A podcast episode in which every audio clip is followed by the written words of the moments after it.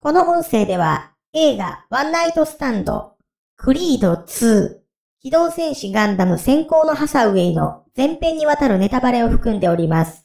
また、2021年5月22日の収録の音声となっております。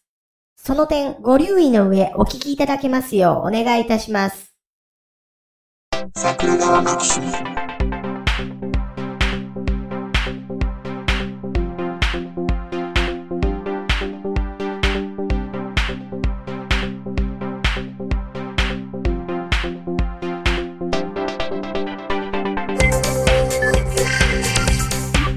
はい、どうも、ジャスです。はい、竹槍ですよ。いやー、久々に酒飲んでましてね。ええあの、3週間ぐらい酒飲んでなかったんですよ。お、それはどうして健康に気を使って。 おお。えらいもんでね、はい。ここしばらくね、なんかすごいあの、寝て起きたら、うん。目やにがすごかったんですよ。おお、それ焼酎、コール飲んだ翌日じゃないですか。あのー、でね、その辺がよくわからなかったのは、はい。大概の日飲んでるからっていう。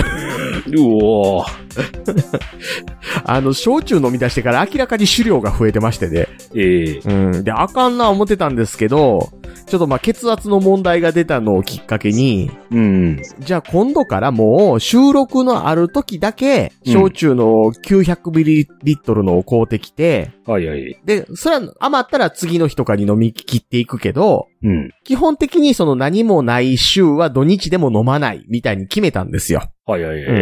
で、3週間ぐらい経って今飲んでるんですけどね。うん。やっぱこういう合法のドラッグは美味しいですね。うん。 もうね、うん。もうあの、二十歳になったらいくらでも突っ込んでね、いいですから。 うんうんうんうん。いやー、やっぱこういう、なんですかね。あの、まあ、言ったら麻薬じゃないですか、こんなもうん。ん。大麻常習者はよく言うらしいじゃないですか。な、なんすか大麻規制するより先に酒を規制しろって。 まあね。まあそれ言ったらこの間ね、あの、クレイジージャーニー復活編で、はいはい。ドラッグ常習者にインタビューで大麻ってどう思うって言ったら、あれはゲートウェイドラッグだからねって言ってましたけどね。う ーん。うまあ、まさにね、なんかね、大麻いろいろね、ん。忘れた頃に話題に上がりますからね。そうですね、そうですう。ね。うんん。まあなんでしょうね、あの、めったに手に入らへんけども、吸ったところで罪に問われないぐらいが一番いい距離感なんかなって気もします。うん。いん。や、なんかきっとうまいことを、タバコで大麻レベルギリギリ一杯突っ込んでますみたいなやつ出てもいいんじゃな いって。 ああ、なるほど。うん。ふわっとしますと。そうそうそうそ うそう。よくほら、あの、サプリメント系の通販番組で、ん。認可ギリギリ量まで突っ込んでます。このコンドロイチみたいな感じで CM やるときあるじゃないですか。はいはい。まあ、アイハーブで買うたら、それよっぽど超えてるやつ手に入ったりしますけ どね。ですね。あれでしょ要はあの、久々にセブンスター吸ったらクラクラすんな、みたいな。 そう。そう。久々のね、うんタバコはね、うん。もうすごい来ますね。でしょあ、ふうん。わーってそろ、ふわーってそろってなるやつ。そうそうそうそうそ うそう。今日もなんかね、うん。タバコ吸いたくなりました。私多分やめて相当経つ、10年ぐらい経つんですけど、はいはい。今日ほどタバコを吸いたくなった時はないです、 ね。僕ね、あかんのんすよね。あのー、泥酔するとパイプを始めたくなるので、あなんかあの、しかもあの、パイプでも、なんか割と新しいガジェット感のあるやつってあるじゃないですか。あ、はい。なんかああいうのにちょっと惹かれるところがあって、うで、んパイプぐらいやったら、ほら、あの、3D プリンターで自作もできたりしそうじゃないですか。うん。そういう、そういう、なんていうんですかね、その、ガジェット的な、はいその、ギミックを持ち込んでるような、うんパイプとか見てると 3D プリンターで自作して、なんか DMM であの、チタン製とか出せるじゃないですか。うん。で、せいぜい2、3万で作れるわけですよ。はい。なんか、オリジナルパイプとか持ってるで、って、やりてえな、っていう。そしてあれでしょん気づいたらジャスさん家が家宅捜索され て、あの体育館みたいなところにブルーシート引かれて、うん。なんとか容疑者が作成したあのパイプ類って並べられるんでしそょう そうそう。あの、おちんちんの形したやつとかね。そうそうそうそうそう。こないだあれですよ、隣の市であの、大量にタイマー作ってたやつが逮捕されてましたけどね。はいはいはい。三田市 で。うん。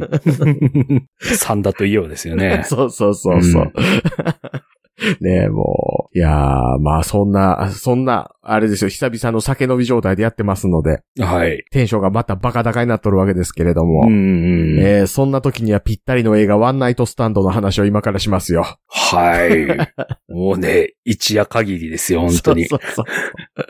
あとで、タイマーが出てくる。うん。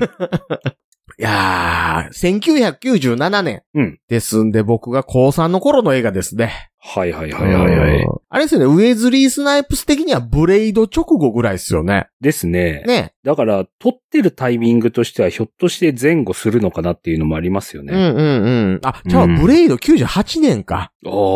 ブレイド前か。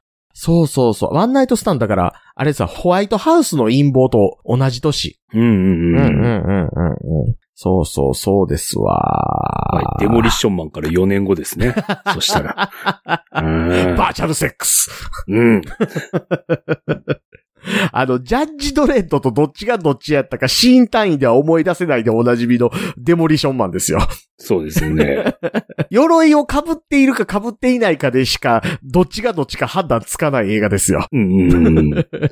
あれジャッジドレッドの悪役はジャッジドレッドの悪役は別にウェズリー・スナイプスじゃないですよ。ですよね。うん。あの人はあんまりもう出てこないですよね。うんうんうんうんうん。そうそうそうあ、そそうう。か。ウェズリー・スナイプスよりもっとあの、ごついうん。悪役でしたね。そうそう。あの、よ要はスタローンの映画としては、うん。うんデモリッションマンとジャッジドレッド、シーン単位ではどっちがどっちだったか思い出せないっていう。はいはいはい。あれ、ジャッジドレッドでバーチャルセックスしてたみたいな覚え方してる人いますよ。いますね。そう。まあ、その何年か後でね、はい一応アクション俳優として、まあ、ちょっと有名になったよねぐらいの時ですか。そうですね。なんかむしろあれですよね、この頃ってあの、あの人、あの、頭変な色に染めてたバスケットプレイヤーの人いたじゃないですか。デニス・ロットマンね。そう、デニス・ロットマンの方がまだ映画出てるかもしらんぐらいですよね。うーん。まあ、そんな中ですね。まあ、ちょっと、うん文芸作とまでは言わんけど、うん。うん。こう、ストーリーもので見せる演技をしたいよね、みたいな意図がウェズリー・スナイプスにあって出た映画な感じしますよね。そうですね。ね。うんうん。そうそうそうそう、ワンナイトスタンドね。どうなんでしょうね。これ、あらすじ、あらすじ難しいな。まあ、主人公が、えーまあ、いわゆるコマーシャルフィルムを作るディレクター。うんうん。これがウェズリー・スナイプスと。はいはい。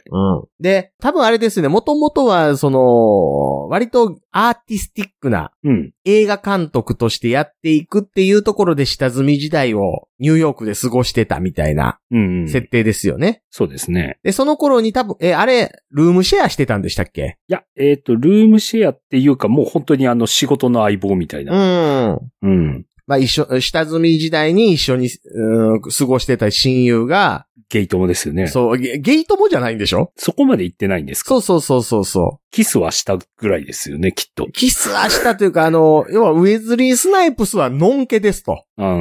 うん、うん。で、まあ、親友っていうことですけど、はいロバート・ダウニー・ジュニアがやっとるわけですよ。うんアイアンマンですよ。すごいですよね。あの、美青年じゃないですか。そうそうそうそう。また線が細くて ね。やばいですよね、あの感 じ。まあ、ただ、特徴のない顔ですよね、あの頃、あんまり。うん。うん、ん。なんか、ただの垂れ目のお兄ちゃんというか。そうですうね。ん。あの、今のロバート・ダウニー・ジュニアってめっちゃ日焼けしたんやなって思うぐらい、うん。色も白くって。そうですうね。ん。まあ、ゲイですっていうことについて、まあ、割と、あーイメージするようなキャラクターに近い。うん。一応ダンサーになるんですかね。そうですうね。ん。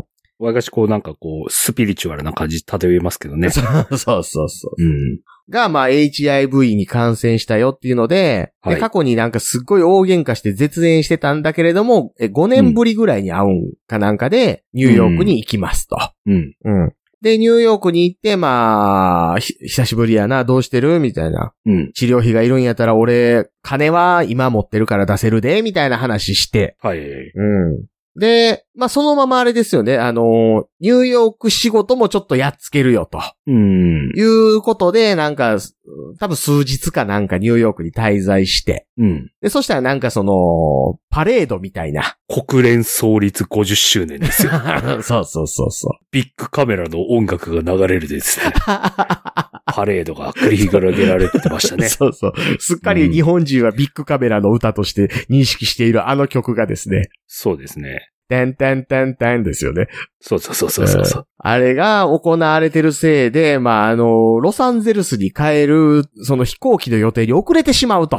うん。ん。激込みですからね。そうそうそう。うんで、まあ、その直前ぐらいにちょっと知り合ってた姉ちゃんが、なんか、チケットを1枚余らせてるみたいな話してたん思い出しつつ、ええ女やなと思ってたんで、なんかカルテットのはい。コンサートに、もう顔出すか、つって顔出して、なんやかんやってそのままやっちまいましたみたいな。あ、そうそうそうそうそうう。あだから、あの、デート途中にですうね、ん。暴漢に襲われてです ね、吊り橋効果ですよね、まさうに。んうんうん一瞬これが、あ、やっぱりアクション俳優だなっていう動きの綺麗は見せましたけどそうね。そうそうそうそうそうそう、ね、ウィズリー・スナイプスといえば別に撮影じゃなくても強いはずっていう人じゃないですか。そうそう そうそう。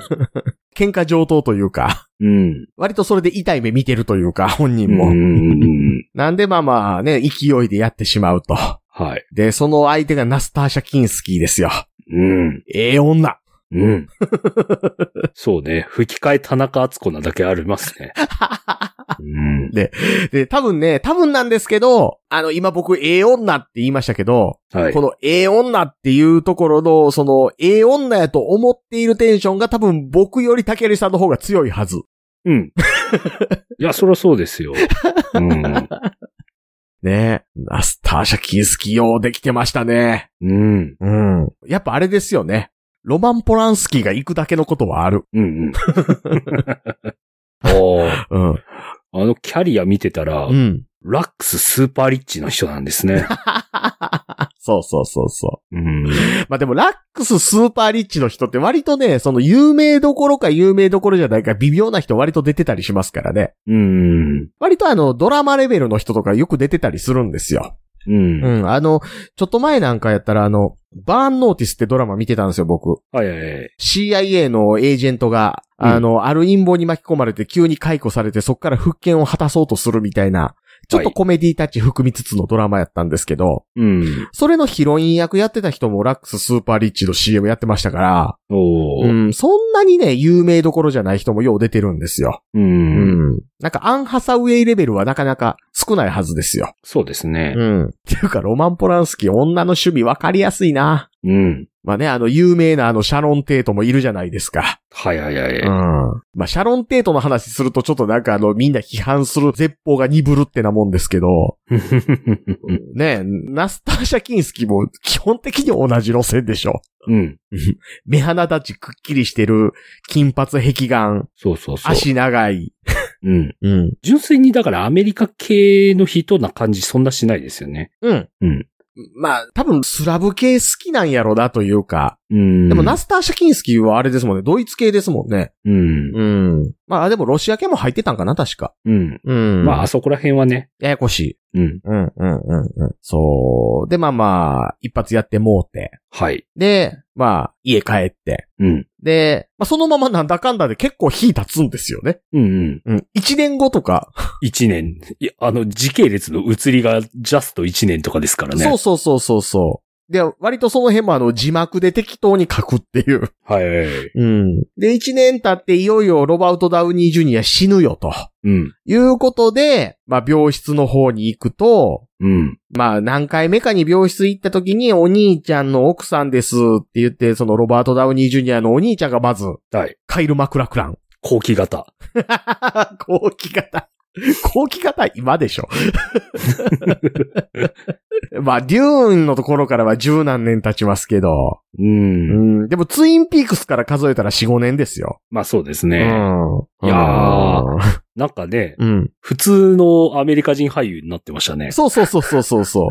若干顎しゃくれてるだけで、なんか割と、この時は表情もある役やし。うん。うん。ん。なんか、カイル・マクラクラって基本的になんか、仏頂面やっとけみたいな印象じゃないですか。ちょっと不思議系っていうか。んうんうん。なんていうかな。全然その、カイル・マクラクランがやりそうとかそういう意味じゃないですけど、うん。海江田四郎的な。うん。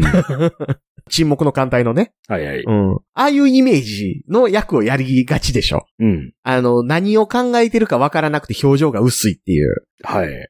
今回は割とその、まあ、気のええ兄ちゃんみたいなうん。役やったので、まあそういう意味でもその初期型じゃない感じします。中期型ですよね。 うん。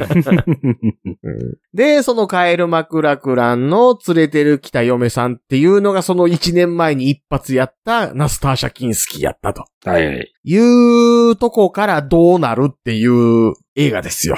うん。ストーリー的にはだから割とシンプルというか。そうですね。うん。まあ、よくあるうん。メロドラマ系にありそうな感じし,、うんうんないでもないですけどね。まあ、ただ、変な映画でしたね。そうですね。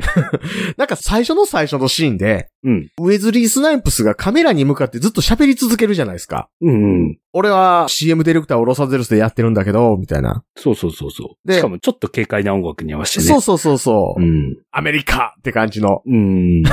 あの、摩天楼はバラ色に的な BGM 流れつつ。そうそうそうそうそう。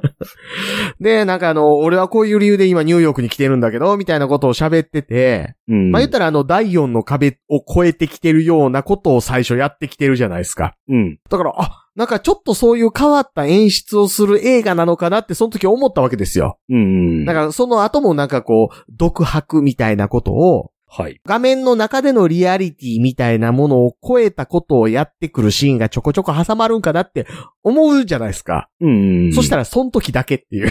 そあれ何やったんって思うっていう。う。もう本当に、あれですよね。うん。まさにあの、最初の導入だけですそうよね。。ほんでね、あのシーンね、一番ようわからんのはね、うん。こうあの、前からワンショットで撮ってて、ウェズリー・スナイプスがこう、ニューヨークの街並みを歩きながら、こう、独白を続けていってっていうのが延々続くんですけど、うん。ワンカメでずっとやってるくせに、一回だけカット終わるんですよ。はいはいはい。これ、多分、撮影したけど、使えなくて無理やり繋いだなっていう。 本当にやりたかったことは最初の何分間、ワンショットで抜くみたいな、その相米真珠みたいなことやりたかったんやろと。うん。で、多分、後でここ切らなあかん、もうええ、行ってまえっていう、はいはいはい。うん、ことなんかなって思うと、なんかこう、その後に続く映画全体の、うん。今言うたようなその、う変な演出みたいなものが、うん。続いていくわけではないみたいな、うんその、どういうかな、あの、 わ割と勢いで撮った映画というか。 なんかそんなんちょっとあの、象徴してるなって気はしたんですけどね。うん。いや、まあでも面白かったんですよ。うん。うん。僕もね、うんもう序盤でだいぶ面白さが一個あって、うん、うん。あの当時って、うん。国連の50周年をうんあのレベルで祝うほど、うん。国連に何かを求めてたんだなっていうのをよくわかり ました。まあ、あれちゃいます。だから、あの、ソビエト崩壊後数年でしょ。うん。だから、まあ言ったらそういうロシアの民主化みたいなところうん。の意味合いとか、やれその中国がちょっとずつ市場開放していた時期でもあるじゃないですか。ええだからそういう意味では国連っていうものが一番期待されてたものに近い時期やったんかもわかんないですよ。うん。うん。うん。だからね、いうん今の国連と比べたらね、ああえらい違いやなと思いながらですね。そうですね。あとあの国連の50周年をあれだけの規模で祝う金があったら国連の金をアメリカ払えよって思いますけどね。 まさしくですよね。ねいや、あれじゃないですか。あの、本部置いてるからチャラじゃないで すか。 本部置いてても請求されてるわけじゃないですか。ええ本部置いててチャラなんやったら本部スイスでいいですよ。 うん。だかうん。らだから今の大統領だったら払いそうですけどね。まああね、まあね、それはそうですうね。ん。うん。 建前重要ですからね。そうそうそうそう息そ子以外ね。 う。そう、三宅面目。だからあの、日本もね、あの、オリンピック中止や言うて、もしなんか金払わなあかんみたいな話になったら、世界中の国が国連に対して積み立ててる、あの、かまだ払ってない金全部払った後でうちも払ったろわ、言うたってええねんって思ってるんですけど、うん。国連の金は日本全部払ってんねんからな、言って。そうそうそうそう。ね。はい。そう。いや、まあまあまあまあ、あのね、僕ね、だからね、うん。狼の紋章しかりですよ。はいはい。無限の住人しかりですよ。うん。そういったものを立て続けに見た後やったので、ええで、ま たあの、それ以外で僕最近見てる映画がずっと仁義なき戦いやったりするっていうのもあって、はいはいはい。特に最初の1時間ぐらい、はい。わあ、ハリウッド映画見てるって思いながら見てたんですよ。おお、うん そうですね。うん。ハリウッドのあの、ドラマ感しましたね、やっぱうり。ん、うん、うん、ううん。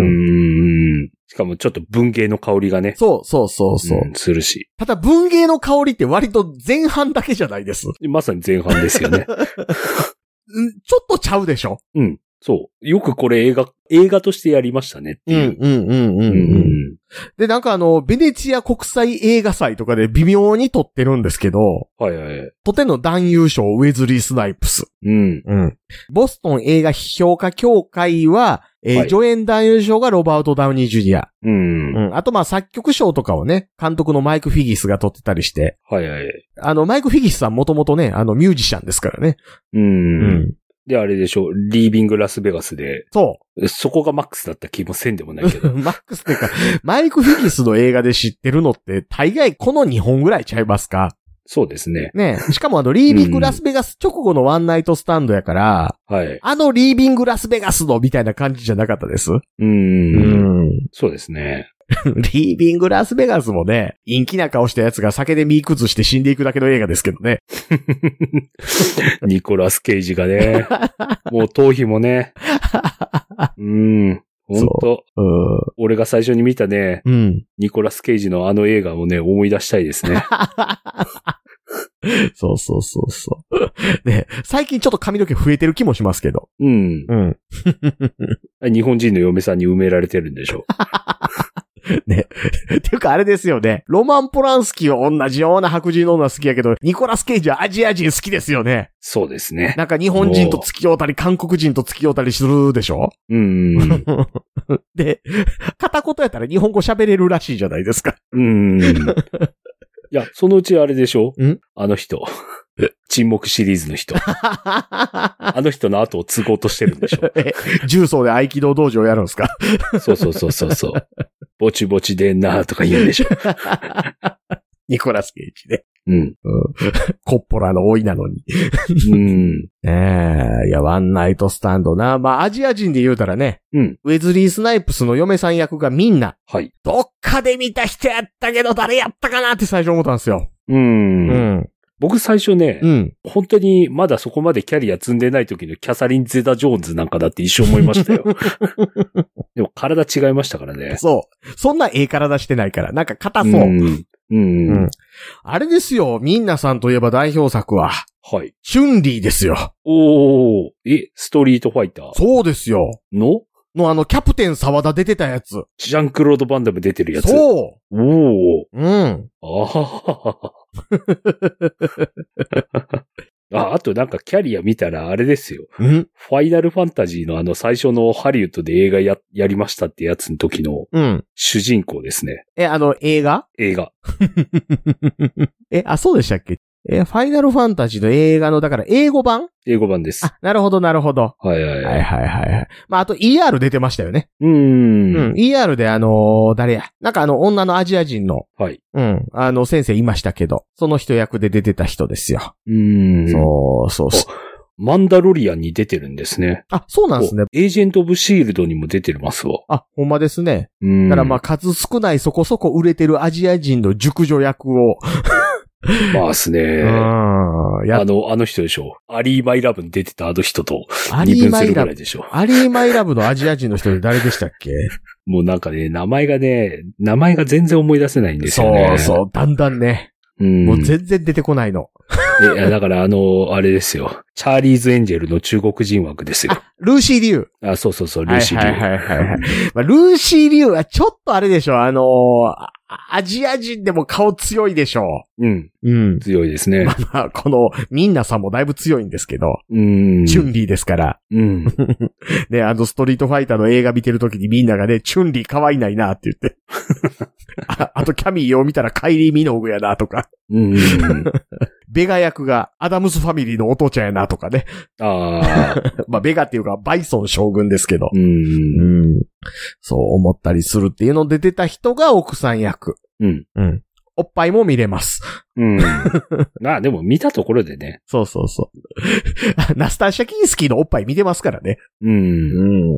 そうそうそう。いや、だから、その、あ、チュンリーやんとか思ってるところはまだ文芸作の匂いがしてたところですよ。うん。まあ、ほんで、あれですよね、その、まあまあまあ、その、一晩やったけれども、はい。それはちょっと脇置いといて、まあ、生活していくってなってる中で、うん。こう、奥さんとのすれ違いみたいなんがありつつ、えー、ロバート・ダウニー・ジュニアの HIV も悪化して、はい。そろそろ死にますってことでもう一回ニューヨーク行ったところで、その一回浮気しただけの相手と会うて、いろいろぐらついていくよと。うん。いうところからの、まあまあまあ、ざっくり言うと、ロバート・ダウニー・ジュニア死にます。はい。死ぬ時にロバート・ダウニー・ジュニアに自分に正直に生きろ的なこと言われます。うん。正直に生きようとします。うん。えー、ロバート・ダウニー・ジュニアの、遺言に、そうですね。遺言に従ってパーティーやりますみたそ、いうなのパですよーティね。ーやります。えー、ナスターシャキンスキーともう一回やろうとします。うん。横を見ると、自分の嫁さんとナスターシャキンスキーと旦那やってます。はいはいはい。さて、1年後っていう。うん。で、1年後の状態をどういう風に表現すると一番端的に表現できるかっていうと、マーマレードボーイ状態と。はいはいはいはい。 あもうね、うんあの、ちゃんとルールのもとね、そうそうそうそえー公認でございあ、 ますと。そうか、でも、マーマレードボーイ状態って言うと4人で住むってなるんか。 うん。そうそうそうそうそう。ペア交代っていう。うん。状態になってます。おしまいっていう映画ですよね。はいはいはい。 あの、割とその、なんかこう、人間と人間の駆け引きとか、うん。うん割とその恋愛ドラマみたいなところはいはい。は、割とざっくりした映画ですよね。うん、まさにね。もうロバート・ダウニー・ジュニアのあの死にそうな感があってこそだと思いますようん、うん、ね。ううん、うん。ん。あの、ウェズリー・スナイプスが賞取ってますけど、ええ賞取っていいレベルの演技してるのロバート・ダウニー・ジュニアだけですもんね。そうですね。で、やっぱロバート・ダウニー・ジュニアに全部持っていかれてるというよりは、ロバート・ダウニー・ジュニアの部分が本当はやりたい、その映画の肝の部分で、うん。で、まあ、そもそもさっきのその、ロバート・ダウニー・ジュニアとウェズリー・スナイプスの関係性の話でいくと、はい。ウェズリー・スナイプスの恩恵ですと。うん。で、ロバート・ダウニー・ジュニアは本当はウェズリー・スナイプスを愛してるんですよね。うん。で、愛してるけども、その相手にはその、通じないんだと。はい。いうところもあっての喧嘩だったんだろうというところを含みを持たせてて、うん。うんで、ウェズリー・スナイプスもそこのところには実は理解はしてると。うん。おそらく理解はしてるけども、そこに気づいてないふりをしたまま大喧嘩して縁を切って、うんロサンゼルスに移っていったんだなっていう想像ができるうん。ように作られてて。そしてやっぱりね、うんあの、ソウルメイトだけあってね、ん。息子に名前つけちゃいますからそうね。そううそうそうそうそう。うんうんそう。だからその辺が多分やりたくて、その、お父さんとの関係性とか、はい。うん。で、真味に世話焼いているように見せかけてるお兄ちゃんが真のところではあんまり理解してくれてないとか。うん。うん。あいつどうせゲイやからエイズなりよってみたいな扱いじゃないですか、結局のところ。うん。そうですね。ん。で、お父さんも絶対にその、受け入れる気はないけれども、うん寝ている間に実は見舞いに来てて死につつあるところを確認はしてたりとか。ああ、そうですうね、ん。うん。あれ最初死神なんかと思いましたけどね。そうそうそうそう。僕だからあの、見て去っていったから、あ、ロバート・ダウニー・ジュニア持ち直すんかなって思って。いや、もう連れてったんじゃないかって俺思いましたよ。あなるほどね、なるほどあ、ね。でも息してると 思って。おおと思いましで、その死にかけてる親友の横で、急にウェズリー・スナイプスとナスター・シャキンスキーイチャつき出したりしますしね。た。うん。本当にひどいですよね。あれですよね、あの、 病人の看病で病室に泊まってるうん。やつがいましたと。うん。で、ウェズリー・スナイプス夜中に来ましたと。うん。で、大手、あ、ロバート・ダウニー・ジュニア今寝てますねと。で、その時ナスター・シャキンスキーに声かけて喋ってて勢いでチューしてましたけど、はい。その病室に看病でおったやつとチューしたら絶対口臭いでって思うんですけどね。うん。一晩止まって ますか らそうね。口カラカラやでっていう。うん。そう、ね。だから、その辺ぐらいから、この映画なんか急に歪み出しませんまあっすね。なんかその、ロバート・ダウニー・ジュニアが死ぬ代わりに、その自分に正直に生きろって言ったところから、うん。なんていうかな、あの、こう、ロバート・ダウニー・ジュニア自身がなんか、ゼウス・エクス・マキナとして起動するみたいな、 はいはいはい。急にその物語を回転させていくというか、うん。よしこっから男女関係に蹴りつけていきませんみたいな。 はいはい。なんかバタバタバタって進んでいって、 うん。もう、もうあの、カイル・マクラクランとみんなはい。がなんかこう、視野のところから楽しそうに喋っているところからして、なんかちょっとこう匂わせてる感は持たせてたじゃないですか。うん。実はこっちの方が相性合うてんでっていう。うん。でも途中でもパーティーのところでやろうとして、ちょっと待って、誰かいるぐらいのところから、おいおい待て待て待て待て待てってな って。で、カエルマクラクランと、あの、みんながやってるところで出て、おいってなって1年後ってなったから、なんか、強引やな、この映画っていう。うん。ほんまなんかロバート・ダウニー・ジュニアのところ以外は、割と雑くというか。まあそうです ね。んでも、序盤のウェズリー・スナイプスの演技は割とこう、しっとりしてて、うんうんうんうん。クラシック聴きながらこう、物思いにふけてる感は良かったですけどね。あ、そうそうそうそうそうそう。 んでもあのー基本的にクラシックに興味があって聞きに来てるわけじゃないから、前半は物思いにふけってるけども別のこと考えてて、後半飽きてきてるから女の方ばっかり見てるところとかね。うん。まあそういう意味ではあれですね、ナスター・シャキンスキーがウェズリー・スナイプスに惹かれてるみたいなところの理由っていうのはよくわからんままでしたね。うん。いん。や、ギャップ萌えでしょ。ギャップもうん。カイロバクラクラみたいな後に、ああいう、ちょっと、やんちゃな、マッチョ黒人を見ると、あ、ええなってなるっていう。そうそうそ うそう。マッチョ黒人しかもなんか知的みたいな感じ でね。金も持っとんどーっていう。腕っぷしもそれなりにある と。でもあいつあれですよ。バイク250キロぐらい出して事故って死にかけたりしますよ。 酔っ払ってなんか人殴って映画干されたりしますよ。はいはい。でもなんかこうね、しっとりしてるウェズリー・スナイプスもいいですね。うんうんうんうんうん。演技はできるんすよね。うん。うん。エクスペンダブルズの時も割と良かったじゃないですか。ええん。やっぱり目綺麗ですね。ウあェズリー・スナイプウェズリースナイス。プス瞳が綺麗。瞳綺麗んですけれども、昔の喧嘩のせいで左まぶたが切れてて、ちょっと下がってるから損ですよ。うん。ちょっとね、あの人ね。うん。多分あれでしょうね。右利きのやつにどつかれたんでし ょうね。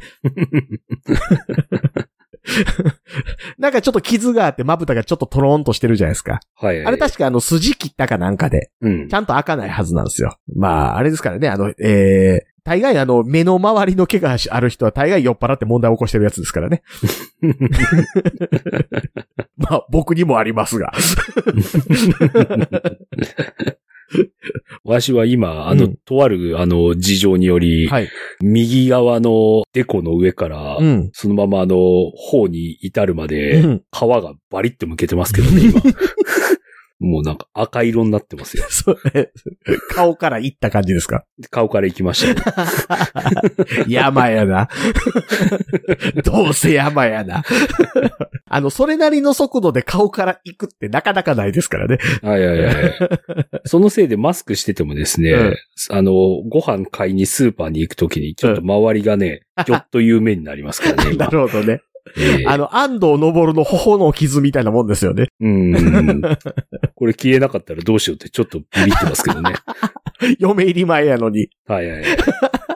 ねえ、そう。いや、ワンナイトスタンドね。うん。なんでしょうね。まあまあでも、あの、そのしっとりしてる部分なんかでいくと、今やったらテレビで流せないレベルの同性愛者への中傷を行う仕事仲間がいて、 はいはいはい。そいつに対してイラッとするみたいなところでのロバート・ダウニー・ジュニアへの可愛い方みたいなところは、まあ、良かったですけど、うん。割とあれ、あの、映画賞狙いな感じはちょっとありましたけど。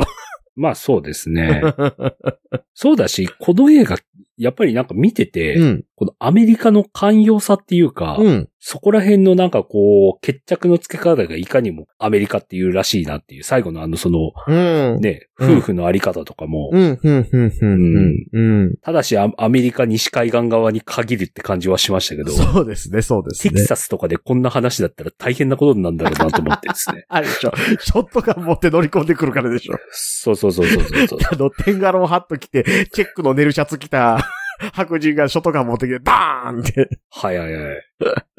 あ州によって本当に事情違うらしいですね。あ、ねア。メリカって。まあ言うても合衆国言うぐらいで。ええうん。まあまあ、まあ、まあ、割とそういう意味では日本は平板化したんすかね。う。うんん。もうそうだし、うんあの、なんだかんだで今の日本って本当にあのなんかこう、寛容さないなっていう気しますけど、うん。ドラマとかでも、うん同じぐらいの年代で多分あの、野島真二のドラマで同窓会とかやってたじゃないですうんか。うんうんうんうん。まだ下は工事してねえんだよとかいきなり言い始めるわけですうよ。んうんうんうん。あのぐらいが多分日本のドラマでやってた分での LGBT 関連の限界かなっていう気はしますようね。ーん。なんかでも、あの前にね、その海外から来ましたっていう同性愛者の人が言ってたのは、ええ日本ってすっごいあの人間関係がグレーのまま進んでいくから、はいはいはい。まあその人はアメリカ出身やったんですけど、アメリカより過ごしやすいって言ってたんですよ。ああ、うん。その同性愛だからみたいなところをあんまりオープンにしないままでも距離感保って生きていけるみたいなうん。ことやと思うんですあよあな。るほど。うん。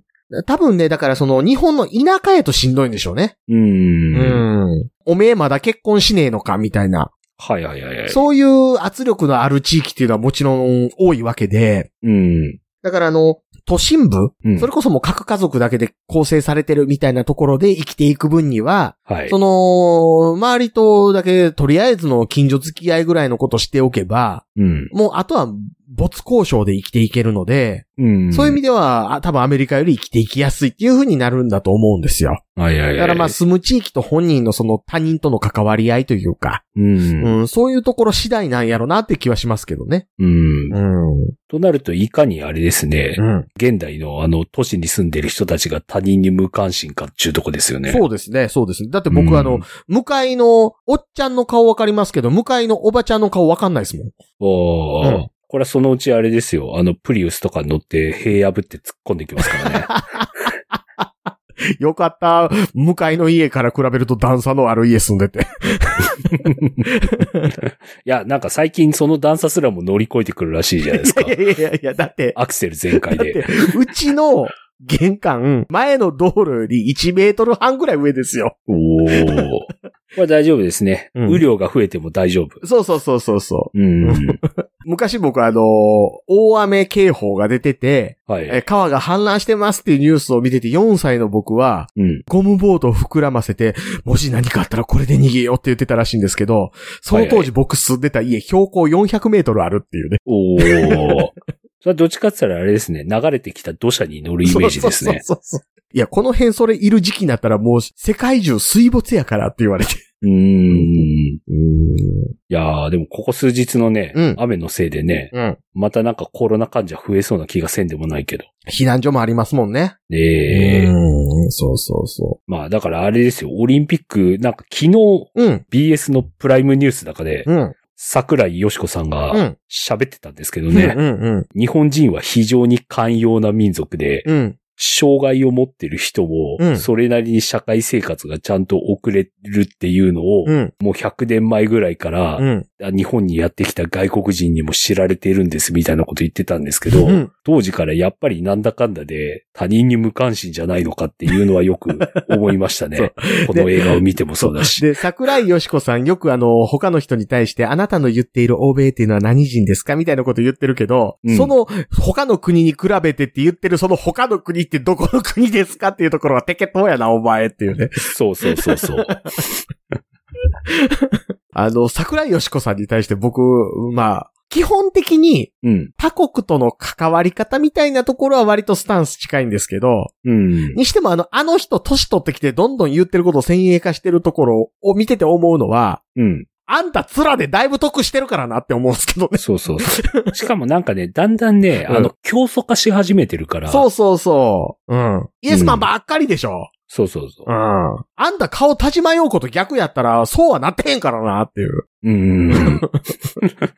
まあ、それ言い出すとね、田島陽子さん、ここ最近は生きやすそうでよかったねって思いますけど ね。うん。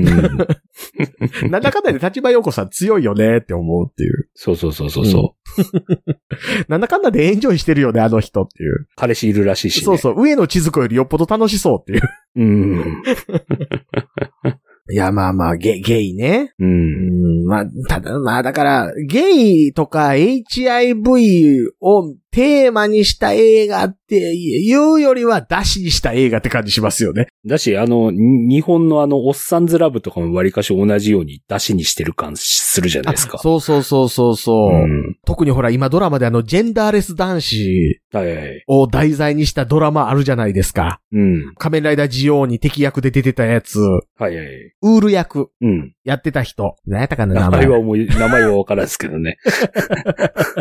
なんか、ややこしい名前の。はいはい。えーと、板垣、何やったかな。板垣リヒトうんやったかな、はいはいはいはい。がなんかあの主演で出てて、うん。まあガーリーなうん。男子ですみたいなところとの恋愛ですみたいなドラマやってるじゃないですか。うん。それね、普段は女装してない生活を送っているのにテレビ出てる時だけ女装か言うてる、あの、うんマツコデラックスと何が違うのっていう。うん。うんそ。れ当事者じゃないよねっていう。うん。なんかこう、セクシャルマイノリティを消費してるっていう意味では、はい。なんかその、女性性を消費するみたいなところより立ちさらに悪い気するんですけど、僕らっていう。うん。 え、それありってするのおかしくないって。そうそうそうん。う。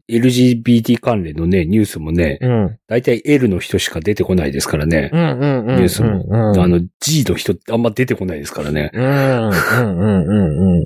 同性婚をしましたみたいなニュースもごくたまに出ますけど、うん。大体 L の人ですからね。そう。で、あのーまあ、正直ね、ああいう話について思うのって、もうなんかもう映画の話ちょっと横行ってしまってますけど、うん。えー、何々区で結婚と同じような制度を作りました。で、第1号で女性同士のカップルが届け出を出しましたよ、みたいなニュースになって、ええで、結局、別れました、みたいなやつうん。とかって、やっぱりその結婚の本質みたいなものとそれって違うものだったりするよね、みたいなところと、なんかこう繋がった話やんなって気はしますね。うん。うん。そこのところってやっぱり、そこも含めてオープンに、はい。ある程度言い合ってる状態を踏まえた上で制度作っていかんと、うん。なんかこう、付け焼き場というか、ふわっとしてるというか、思いつきというか、うん。雑い、はい。気はしますよね。うん。うん。そう。子供作る気なくてすぐ離婚するやつが OK なんやったら、わしらだって OK ちゃうんかぐらいの言い方でしてくれて、それに対してギャーギャー言い合ってる方がすごい健全な気がする。うん。なんかもう旦那がパイプカットしてて、お互いもうその結婚するだけやから言うて、お互い不倫 OK なんですってしてる奴らが、税的な控除受けれてなんでわしら受けられへんねんっていう方がなんかこうし、シンクってるというか、うん。いう気はしますけどね。そうですね。うん。まあ、それはともかくワンナイトスタンドですよ。ワンナイトスタンドのあの最後の方のね、うんあの4人の関係ですらね、うん。なんだかんだで日本では強要されないんだろうなっていう感じしますよね。まあ、まあ、許容されないっていうか、まあ、そもそも、気色悪いっちゃ気色悪いですよね。まあですね。不倫はするけど仲はいいって、それもともとその恋愛感情的にお前らどうやったんっていう。うん。ん。単なるスワッピング好きじゃないのかっていうね。そうそうそうそうそうそう。うん。なんかね。うん。うん。なんかそれやったら、なんかお互い悪だめにとじ豚みたいなもので、実は相性良かったっていうことに気づいたんだよみたいなところの方が、うん。実は本来分数割くべきことであって。 うん。うん、そこ何もなしでやってるのってなんかすごい作劇的に適当な感じは受けたなーっていうのは、うん。ん、思いましたし、子供はっていう。 そう。子供大変。そう。ねえ。なんだかんだで、やっぱり子供第一ちゃうのんって。うん。いや、こないだね、はい。クリード見てたんですよ。はいはいはいクリードの2。うん。あの、炎の宿敵ですよ。はいはい。うん。あの、ドラゴ出てくるやつ。うん。ドルフ・ラングレドルー。フ・ラングレーのやつ。うんまあその、クリードの話はちょっとともかくなんですけど、はい。クリードの作中で、その、まあ主人公アドニス・クリードに、うん娘が生まれるんですよ。うん。、で、奥さんは耳が聞聞こえづらいんですね。うん。で、その障害が遺伝したらどうしようどうしようって言い言いながらも、娘生まれるんですよ。 はい。で、娘、やっぱり耳障害がありますって話になっうんたまま、試合があってで終わっていったんですけど、はい。なんか腹立ってしまって、うん。そう、耳に障害がありますっていうのも、フィクションな分かってるんですけど、 はいはい。映画のために子供に障害を負わすなって思って、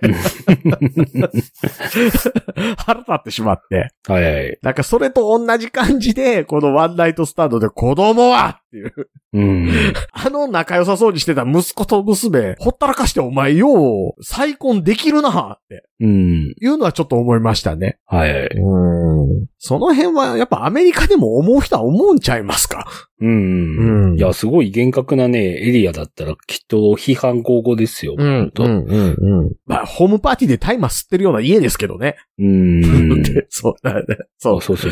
面倒見てたお医者さんまでなんかもうすごいことになってたじゃないですそか。うそうそうそうそアう。ミシャツ着てですよ。イエーイっつって。うん。あれ、医者なんすかね看護師ですかうね。ん。まあ、いわゆるナースな感じしますけどね。うん。ん。 で、ていうか、解禁する前やのに、大麻ようあるなっていう。ううんん。で、嫁さんもあの、タバコ吸うな言うくせに大麻 OK かいとかね。うん。そう。まあ、その辺でね。面白かったんですけど、なんか、シーンシーンで映画のパーツが違うというか。うん。ん。なんかね、うん本当ロバート・ダウニー・ジュニアで持ってる映画だなって思いますようね。んうんうんうんううん。ん。あとあの、前半って割とそのニューヨークの街並みとか、はい。割と円形からこう入っていってみたいなイメージカット多かったような気するんですけど、うん。後半なんかテレビドラマみたいになんか密室劇密室劇で行ったでしょはいはいはい。なんかその辺も含めて前半と後半でなんかすごい印象が違うというか、うん。まあそういう意味ではその、1年前、1年後、で最後のシーン。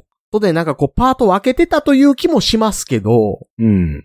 なんか文芸作にもなりきってないし、うん。なんかテレビドラマのスペシャル版の映画ですみたいなレベルにも見えるし、 ううん。ん、不思議。まあそうですね。不思議な映画ですよね。ううん。そらまあ、興行収入200万ドル台やなーっていう。う。うんん。えー、265万ドルぐらいって書いてますね。ああ。これ、ハリウッド映画としてはものすごい低いですよね。そうですよね。しかも、それなりに前作ね、ちゃんとしてたうん。監督なわけでしょ。 3億、うん4億ってことでしょうん。興行収入。すごいですよね。そう考えると失敗なのか。うん。うん。まあまあ、マイク・フィギスもその後、パッと思いつくような映画撮ってませんもんね。うん。そうですね。あの、ウィキペディアで見るとね、ワンナイトスタンドの後から、放題がないんですよ。うん。ってことはこれ、 おそらく日本公開もされてないし、多分 DVD も出てないんちゃうかな。ああ、だから本当にワンナイトスタンドによって、ん。もうなんか、どこですかねこれ、アルバトロス ですか え、アルバトロスでしたっけギャガですかギャガギャガ。うん。うん。ギャガはもう、こうやつはおいらんと。うんまあ、ギャガもこの頃まだ駆け出しな気しますけど。そうですね。うん。ギャガ本当に、ああ、うん。なるほど、なるほど。うん。そう。なんでね、まあ、どうでしょうね。まあ、配信とかで、うん。 Amazon プライムで見れるとかやったら面白半分で見てもいい気するんですけど、うん。今、ワンナイトスタンド見るのに一番手っ取り早いの、ゲオのオンラインで借りることでし ょ。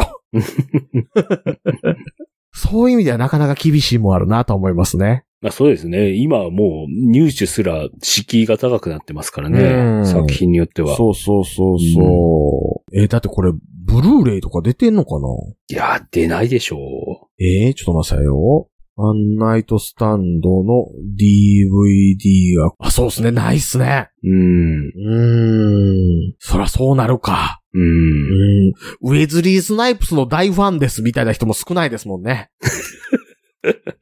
そうですね。ね、ね、ね。うん。だっ、て、ユータってね、あれだけね、みんなね、大ファンですみたいなことを公言してやまないバーフバリやるじゃないですか。はいはいはい。あれですらまた完全版のソフト化されてないんですよ。うんうん。ん。 そう考えたら、そうなるんやなーっていうのは思いますね。うんうんワンナイトスタンドね。いやー、やっぱり何をどうやってもウェズリー・スナイプスは江原正史さんなんだなっていうのはよくわかります よね。うん。いえ、結局吹き替えで見たんですかや、なんかどっちも見ましたあよ。、偉い。うん。僕どうしてもやっぱね、字幕でまず見ちゃうんすよね。うん。うん。うただほら、ロバート・ダウニー・ジュニアの声がん。藤原さんじゃないから、はいはいはいは違い和。感は感じます。ああ、はいはい。え、ロバート・ダウニー・ジュニアでも一時池田修一もやってませんでしたっけうん。ね。まあ池田修一でもないですけど、今回。はいはい。うん井上則弘さんですうんうんね。うんうん。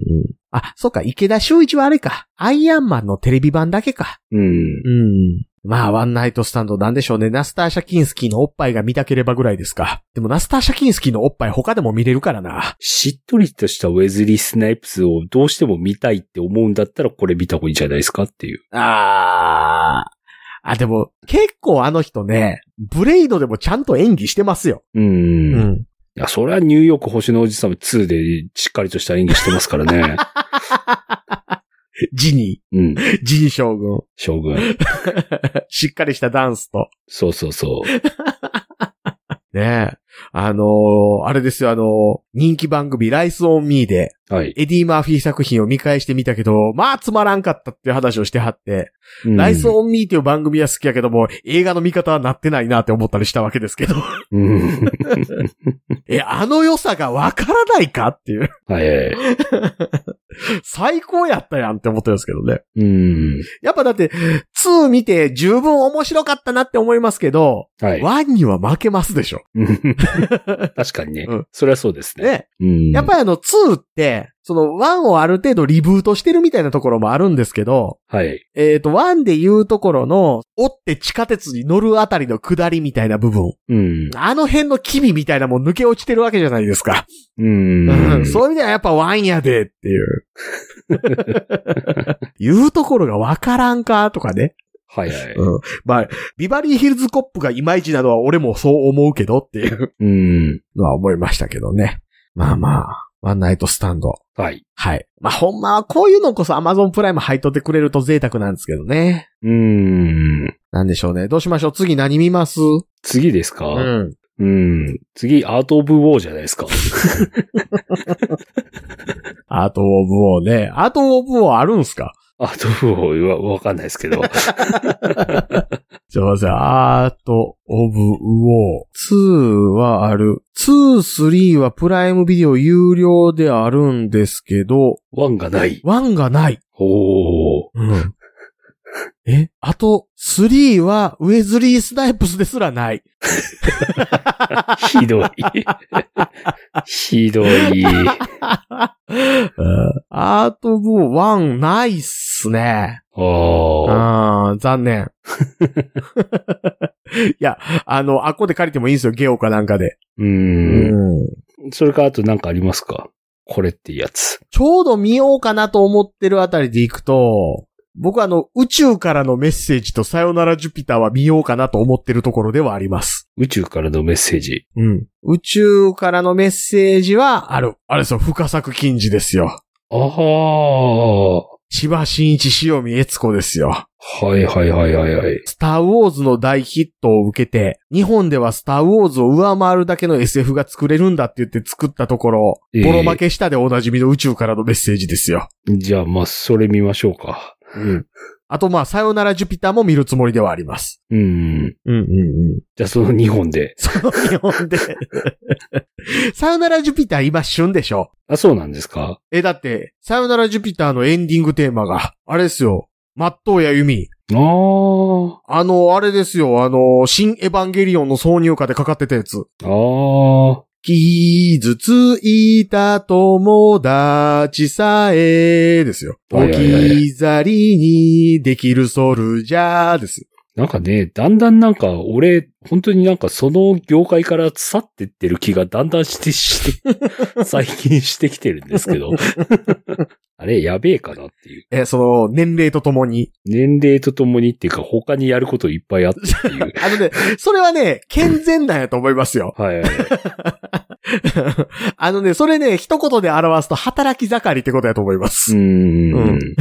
だから、あの、40代とか、まあ、40前後ええ。で、あの、だんだん仕事からフェードアウトして趣味に行くっていうことは、うん。仕事場で居場所ないってことでしょ。 はいはいはいはい。そんなやついっぱいいるじゃないですか。うーん。お前40いくつで女ばっかり追っかけてるけど仕事せえよみたいなやつとか。はいはいはいはい。そ でれすね。それはええことなんやと思いますよ。う。。うんまあね、本当だったらね、今の時期ね、うん。もうあのーゴジラ対コングとかね、そう。千ハサとか見てる頃ですからそうね。で、あの、先行のハサウェイなんかで行くとね、はい。あの、どこを見ても公式のアナウンスで三部作ですって書いてるやつがないんですよ。うーん。でどうも、その、漏れ聞こえてる、来てる映像、僕まだ予告編とか前半15分とか見てないんですけど、はい。劇場で見るまで見ようにしようと思ってて。うん。なんですけど、多分、上中下の原作小説の上の部分までしか映画化されてないっぽいんですね。うん。そう考えると三部作じゃないですか。はいはで、どうやら、売れ行きで判断するみたいなことしてるみたいですよ。い。ひどい。ほんとひどい。だから多分、その、前後2作にするのか、うん。三部作にするのか、まだ判断してないんちゃうかなっていう。ああ、ん。もういい、一作でいいっすよ、本当にっうん、うて。ん、うん、うん。すぐ、すぐ、すぐ。うん。途中の合間の変なのいらない。そう、もうギギアンダルシアいらない。もう、もう、薬ガンダム受け取ったらそのまま突撃したらいいっす そよ。うそうそうそう。で、バリア引っかかってバリバリバリっつそっうて、。あれいいって。はい。ひどい。めっちゃひどい。もう最初のスペースシャトルもいらんと。うん。うんもうなんやったらケネスもいらんと。そうそうそうそう。リンエイムだけおったらええから言って。 うん。だからもう登場人物、ハサウェイのはリンエイム、ブライトノアだけでええから。そうそうそうそうそあとミライアシマとね。う。うん。ひどい。あともうクワックサルバーだけ誰かちょっとヒントだけくれたらそれでええからっていう。ひどい。でもね、本当なんかね、うん。競技映画館行かなくてももう配信でやってほしいですね。そうですね。新作映画配信で。うん。うん。あだから、まあまあまあまあまあ、まあ、コング対ゴジラはね。まあそうですね。それは映画で見たいけど。そうそうそうそう。なんでね。まあまあまあ。ワンナイトスタンド。はい。はい。まあ、ワンナイトスタンド僕も見ましたけども、こういう感想見ましたよとか。あと、近所のビデオ屋にブルーレイが売ってますとかね。いや、売ってん のおかしい。出てない。うん。いや、DVD リマスター画質でブルーレイで初登場とかね。ひどい。ひどい。ひどいブートレグ。 まあ、そんなんありますけどね、世の中ね。ええブルーレイや思ったら、何々については SD 画質での収録となりますとかね。早い。あるでしょ。うん。なんやそのボトムズの OVA みたいな扱いっていう。うん、まあまあまあ。あとあれですね、熱いカイル・マクラクランファンの思いとかですね。はいはいは いはいはい。そういうのがあれば、あの、LINE の公式アカウントかオープンチャット、はい Twitter のシャープ桜川マキシムまでいただければと思いますし、面白かったらリツイートもお願いしますと。はい。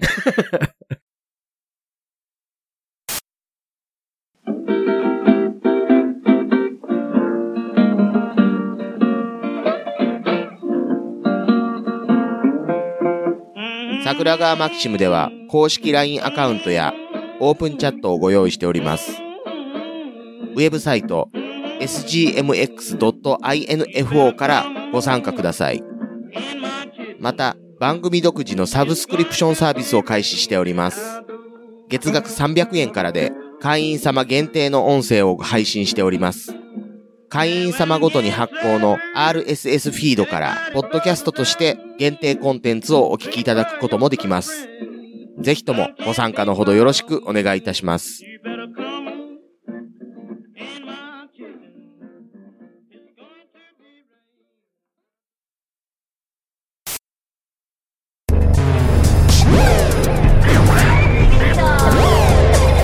新しい生活に。ネットラジオ。